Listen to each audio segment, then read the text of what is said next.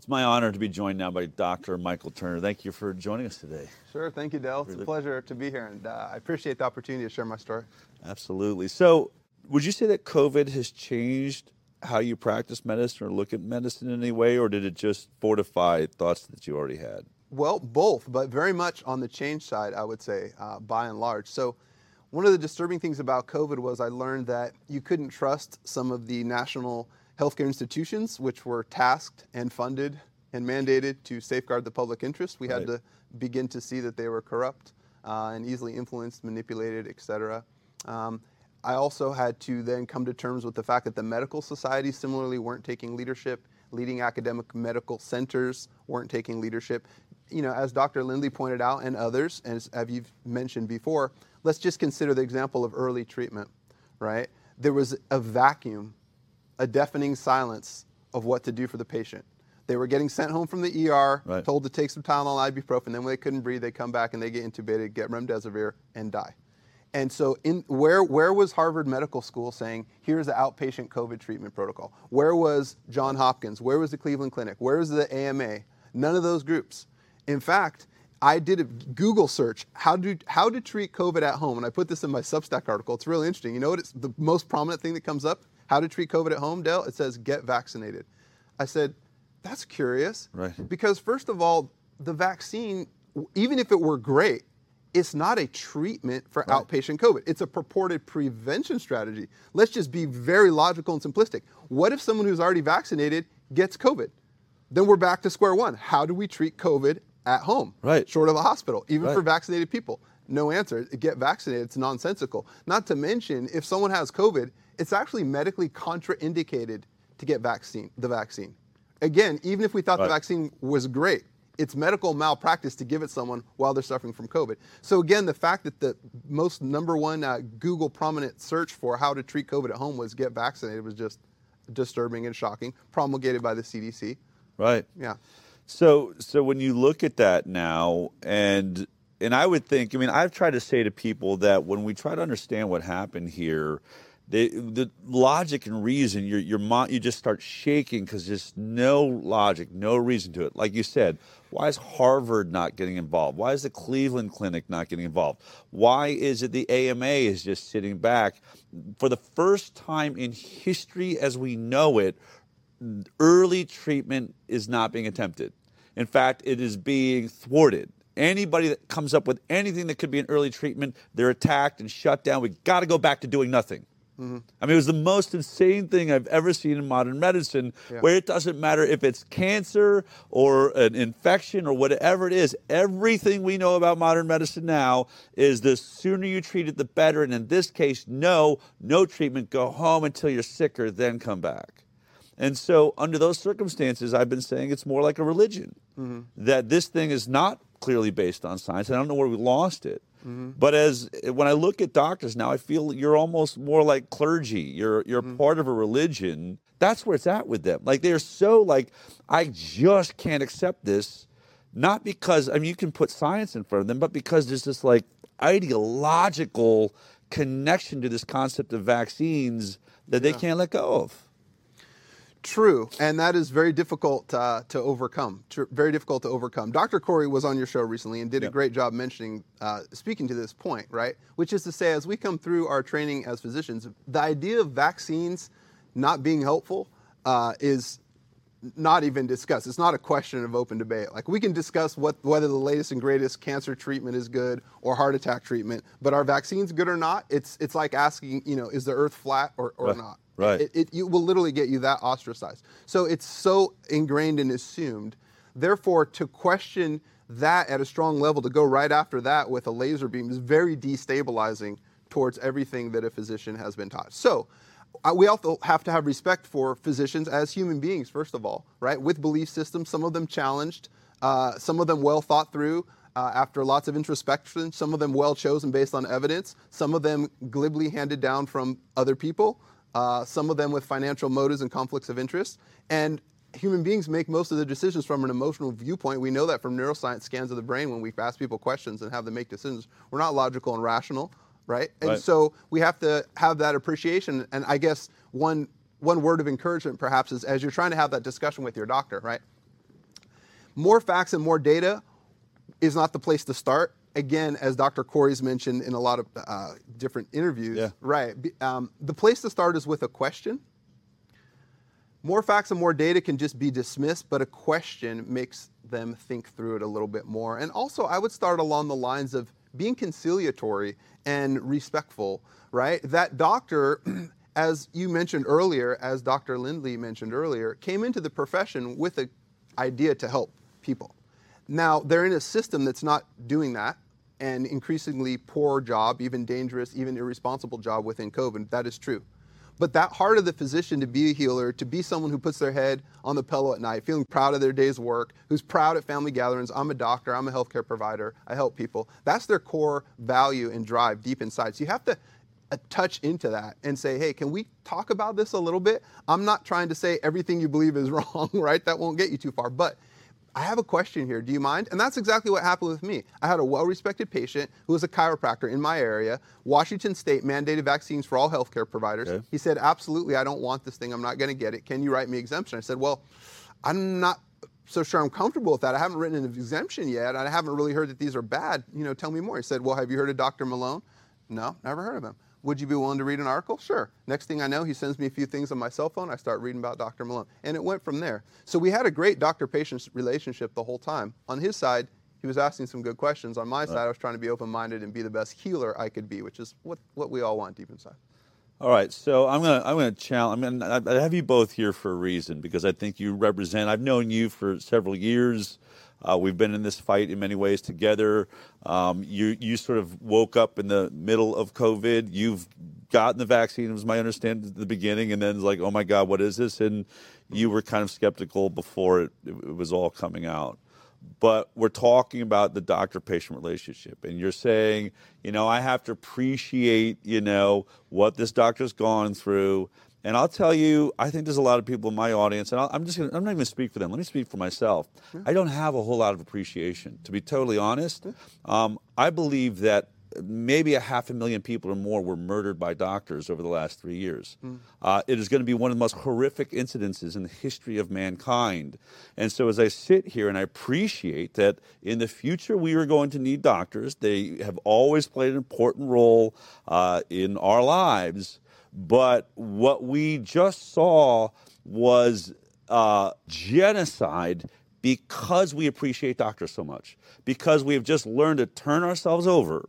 And so, as, as you want to work at you know, redeveloping this relationship and bringing doctors in to help them understand that you need to take back control of this, I just, there's a lot to repair here. And I'm not sure, I don't know if I'm ready for it. And so, to that point, where do we start? I mean, where do we start in repairing this? Because this isn't some tiny little event that just happened.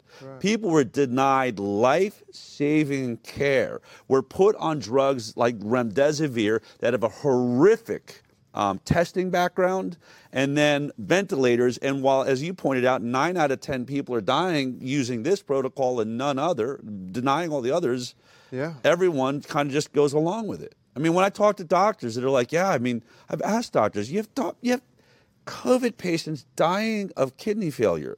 Does COVID cause kidney failure? No. Does that make you ask yourself at all, like maybe this drug remdesivir, which has a side effect of kidney failure, that maybe you're killing them? And it just doesn't even sink in. So I want to be honest right now. Mm-hmm. Yeah. We got a long ways to go. How the heck are we going to get, at least for people that are, are waking up? My, my, my, what I've said here is I think you got to be very careful to trust doctors. So how do we, how do we move forward? Well, thank you for sharing that, Del. Yeah. Truly, uh, I I can understand. Just to comment on that, you know, I can sympathize. I lost a close friend. That was a voicemail we heard played during my Yeah. queue. She was a close friend, personal friend. I was treating her successfully with ivermectin. She was up, doing great. Um, the the pharmacy right down the street refused to fill the script. Okay. Right. I reordered it. It got lost in the mail. She got hospitalized, got on remdesivir, died of kidney failure and a staph infection. Okay, all because the pharmacy across the street would not fill a valid legal prescription for me, the doctor, and I had to resort to mail order pharmacy, and it got lost in the mail, and she died, and her voicemail still sitting on my phone. She's breathless, as you said. I don't want to die. I think they're going to intubate me. And by the way, she had said before, don't ever give me remdesivir. Everybody knew that, but they waited till after she was intubated, and then they prevailed on the power of attorney. I think some family member convinced that person that it was the last best shot, etc. So there is some righteous anger that needs to be here. I'll use the word indignation and accountability and justice and truth that needs to come out. I completely agree. I would just make two points. I would say to focus on the doctor is too low on the food chain. It's too low on the pyramid, right? Because the doctor's practicing in a system. Again, I'm not taking culpability away, but I'm just saying let's illuminate this iceberg a little bit more, right? Yep. And at the top of the system, we have the government. So when the CDC and the NIH and the FDA all get on point and say, this is how you don't treat COVID, stay away from hydroxychloroquine, ivermectin, those Yeah. people are quacks. This is how you do safe and effective vaccines, okay? And then all the medical societies fall into step, and all the major journals fall into step, and all the state medical boards fall into step, and all the state medical boards come out strongly and say, we will sanction and discipline you if we find you prescribing ivermectin, by the way, right? And California comes out with a law and says, we'll go after your license if you're guilty of COVID misinformation. How is that defined, right? Right. When my pediatrician Good friend, point. yeah, has an email sent out to him to say he's a pediatrician. Email got sent to all the hospital employees, including him, right, saying if you speak against the vaccine, consider it your last day at work. Okay, and he's a pediatrician. So imagine if we could turn that around. So I'm gonna I'm gonna speak to the the possibility of hope and renewal and, and change, right? Imagine if we can turn that around. If we exerted enough pressure at the top, leverage the whole thing to flip. Imagine if federal government, state medical boards, journals, leading academic medical institutions, et cetera, all got on board and said, you know what? It's proven now. Hydroxychloroquine and ivermectin are great. Vitamin D and zinc are great, right? This is standard of care. If we had a new standard of care, then all these doctors who work for that system would fall into line with the new standard of care because that's what they're due and that's what they're getting paid to do right? So if we manage to change the standard of care and the protocols that shake down, all of a sudden all these doctors who are acting in our minds recklessly would be acting in our best interest because conformity and uniformity are valued within medical care. And again, that makes sense to a degree, right? Del, if you have a heart attack, right? You don't want to think if I go to this hospital, they're going to treat it completely differently than if I go to this hospital or if I go out of state. And we got three different ways to treat a heart attack, right? As a patient, we're going to say, get some consistency, get on the same page. What's the best way to treat a heart attack? And then we want everybody following suit. We don't want Mr. Joe, Joe Doctor over here being a maverick and inventing stuff, and these other people in the ER got a totally different way to treat a heart attack. It's like let's get the science right and get get you know some best practices. Yeah, If- I mean, I would push back on that. Yeah. I mean, I would push back, and I worked on the doctor's television show Yeah. for six years, and my job was to find the best there was at anything. And one of the things we did, we would have people writing into the show with with maladies that they couldn't find a doctor to fix, and it was a great job. It was like a Santa Claus job where I would search the world for some doctor that is treating whatever this thing is has some new way. We'd put them together, and because they were going to get the best advertising in the world, I could get any doctor to do a surgery or whatever it was for free. Just say, mm. take care of this patient. If it works, we'll show the world that it was achieved. Mm. And I will tell you that medicine is only moving forward because of doctors that step outside of the norm and the conformity and the consensus and all of those things. It's what advances it. And and my takeaway in working on the doctor's television show, people say, "What did you learn working on that show?" What I would say after six years of working on that show, this is what I learned: that medicine does, is the slowest moving um, um, uh, evolution uh, of anything I've ever seen. We all think that this this person that does break out pushes the envelope and is having amazing success. That Cleveland Clinic shows up and Mayo Clinic, and how did you do that? You were able to do a brain surgery without you know touching brain matter, and like you know one of the stories that I did. The opposite is true.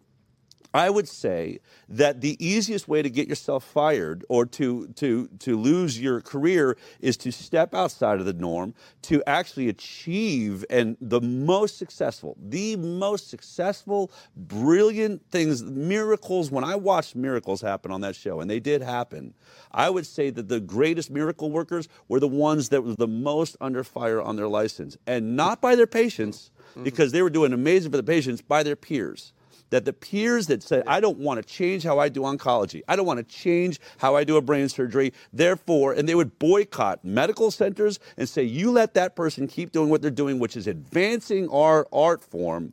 I want them to lose their job. And so, under those circumstances, you know, uh, and Kat, I'm sure you've seen this that this I, I, understand what we're saying about conformity but it's that conformity that makes me wonder how you're ever going to repair for me the doctor patient relationship because it's always going to be top down it's always going to be whatever a bureaucrat decides doctors are just like this army of automatrons that will do whatever they're told and when what we thought we were dealing with was a highly educated group of critical thinkers, the opposite appears to be the case.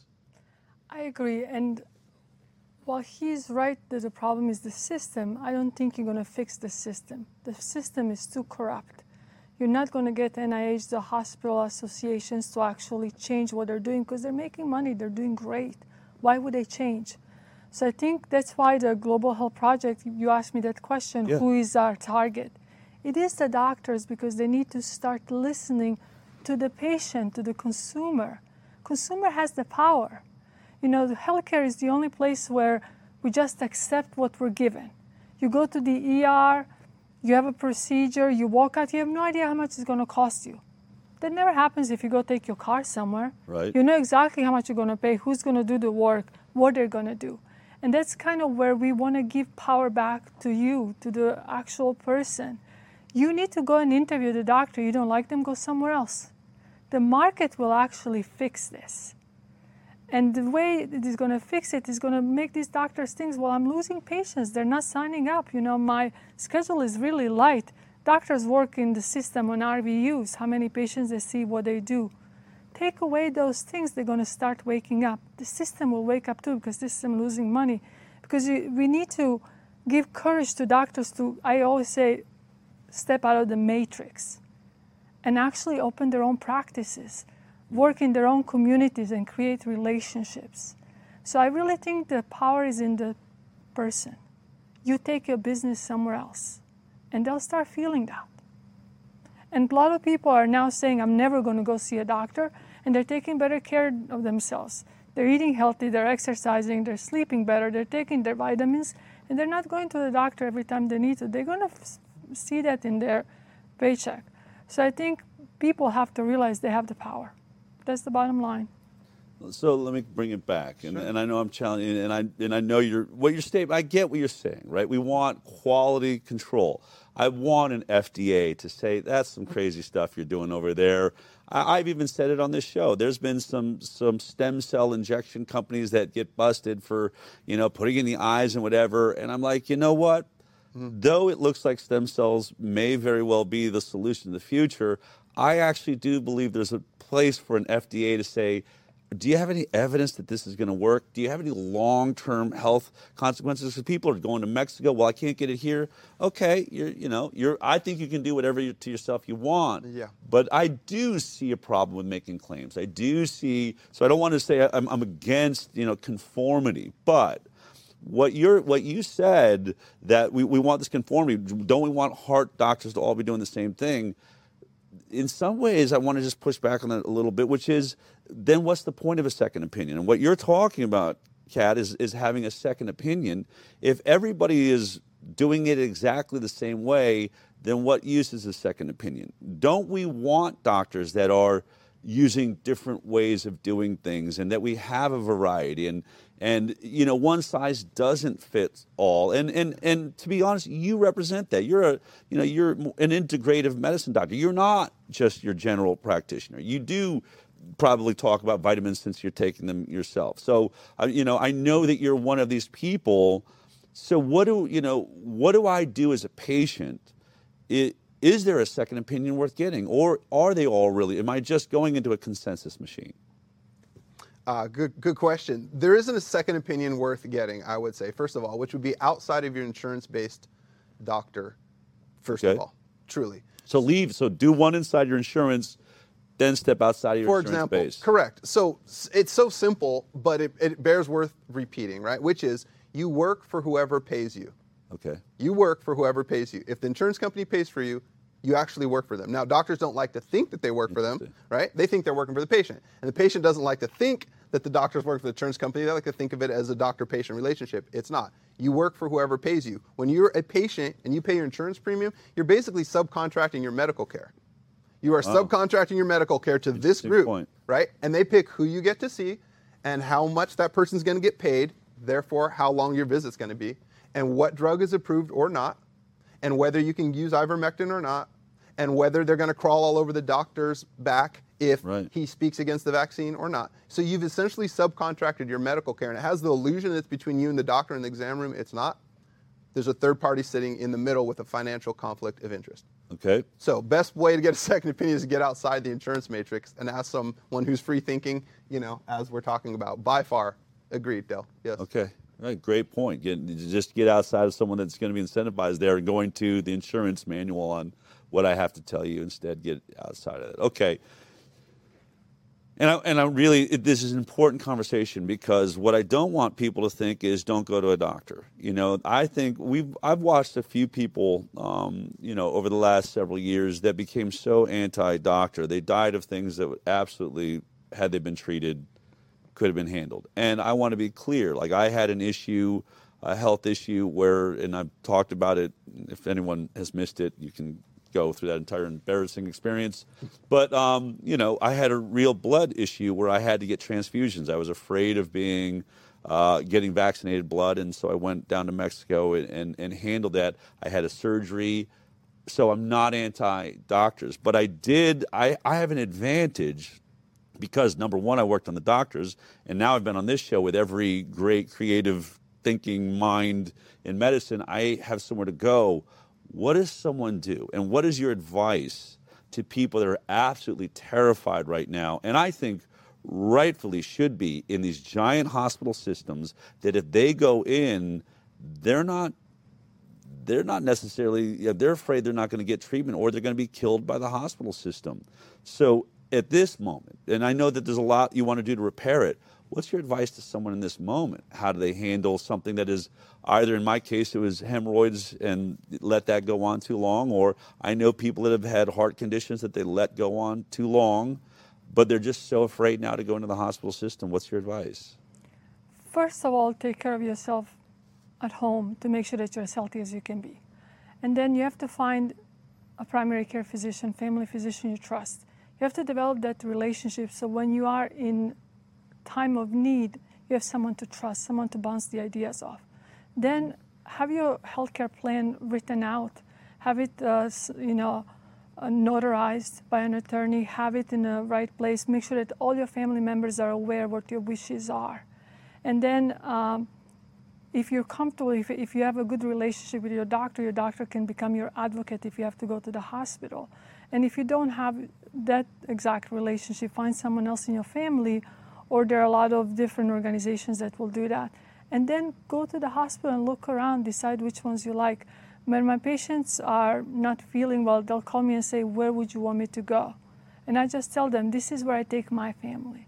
This is the hospital I trust and they know if they go there that I will follow up with, on them.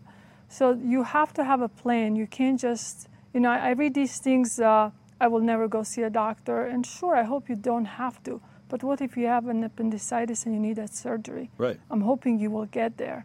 But if you can plan ahead, that's one way to at least um, try to go prepared into this battle because it is a battle because like he said during the covid a lot of patients wishes were not listened to and that's probably the biggest shame to our profession Do you think, uh, Kat, is there an advantage to doctors that have private practices versus those who are in the hospital system?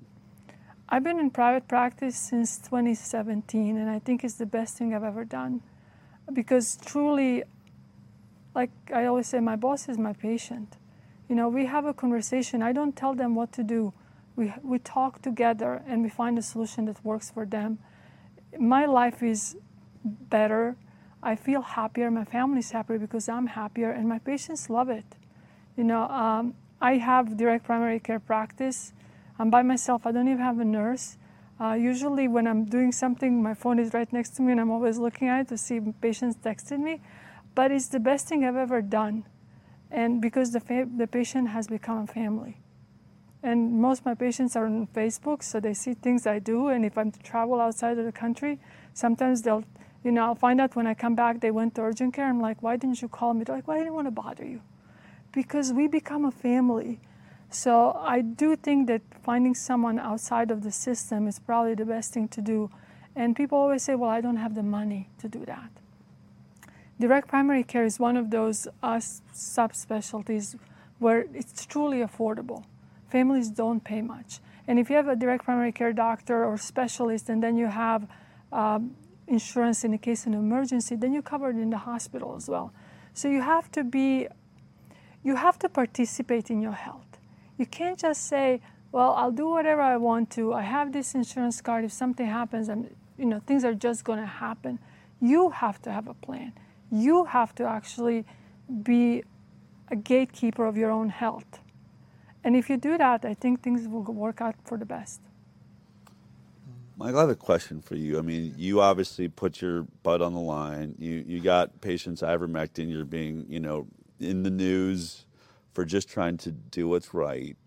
Um, now, when patients come in, do they ever ask, you know, where are you at with ivermectin or hydroxychloroquine or these things? Like, did, does the conversation come up? And if so, how do you respond to, to the conversation? Sure, comes up frequently still. Most of them know my position on it. I'm part of the Frontline COVID Critical Care Alliance. I've gone to their uh, annual meetings and such, and so it's pretty notable. But yeah, some people still will ask, you know, can I get a prescription for ivermectin or hydroxychloroquine? How do you feel about it? And I wrap it up in a larger discussion of let's get you as prepared as possible as an outpatient if you fall ill to be successful and to avoid going to the hospital. Or if you're struggling from long COVID, let's get you over that. There are ways to treat long COVID.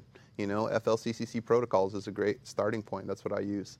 And you're in Washington State, right? Yes. I mean, Washington State's got some really terrifying leadership right now. The governor there's been horrific, uh, passing all sorts of laws. Do you feel safe to be having those conversations in your practice? Well, that's a great question. There's a biblical proverb that comes to mind which says, The wicked flee when no one pursues, but the righteous are bold as a lion.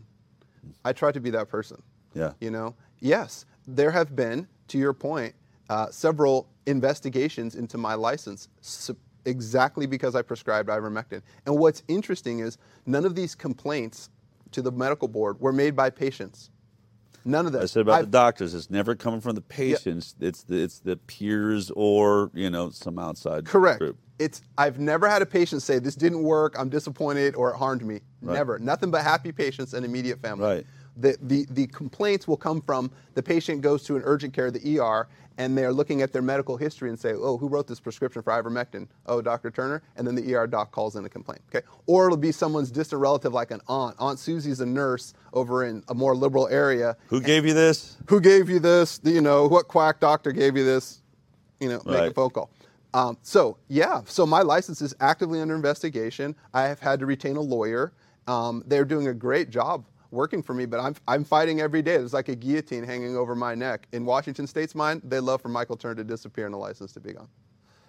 So I asked that because I wonder, because I, I, I really mean it. I, I, I want, I have, I have two issues, which is one, I'm telling my audience, I don't want you to ever sign over your brain again because, you know, the clergy of white coats told you to do something. Hmm. On the other hand, we've got to be able to find a way to get to, and, you know, there's great groups out there that can help us find doctors, but I wonder do you think that maybe one of the litmus tests for anyone new right now or is that is starting to shop for a doctor could be to ask the doctor what they actually think about ivermectin and hydroxychloroquine and if they can't or don't like oh it's it's it's horse paste is that time for me to walk away from that doctor and find somebody else I- I would say so. That's a fair question. That's a Yeah. fair litmus test. Yeah. Or more broadly, maybe more gently, uh, you know, what would be your approach to treating COVID outside the hospital?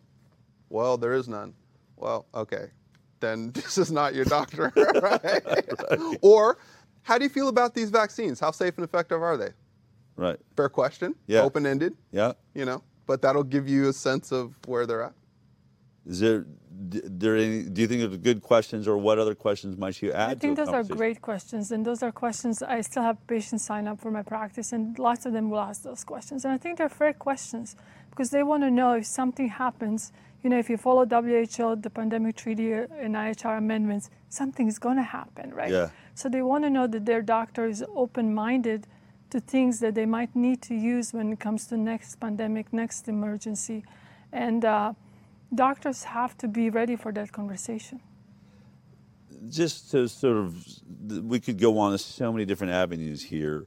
But when we think about that, when we think, you know, we have the WHO, we have Bill Gates, we have Klaus Schwab, we have Tony Fauci, these people promising us not only another pandemic will happen, but it's going to be worse than COVID, which is a crazy statement to make given to prior to just COVID, pandemics happen like every 50 years. Mm-hmm. Now it's like we should be expecting one every year or two, is what it sounds like, which you can, whatever you want to get into, where they're coming from or how they have this knowledge, but this idea that it's coming and the need, if it's greater than COVID, for doctors, for an army of doctors that actually are going to be available to people is massive.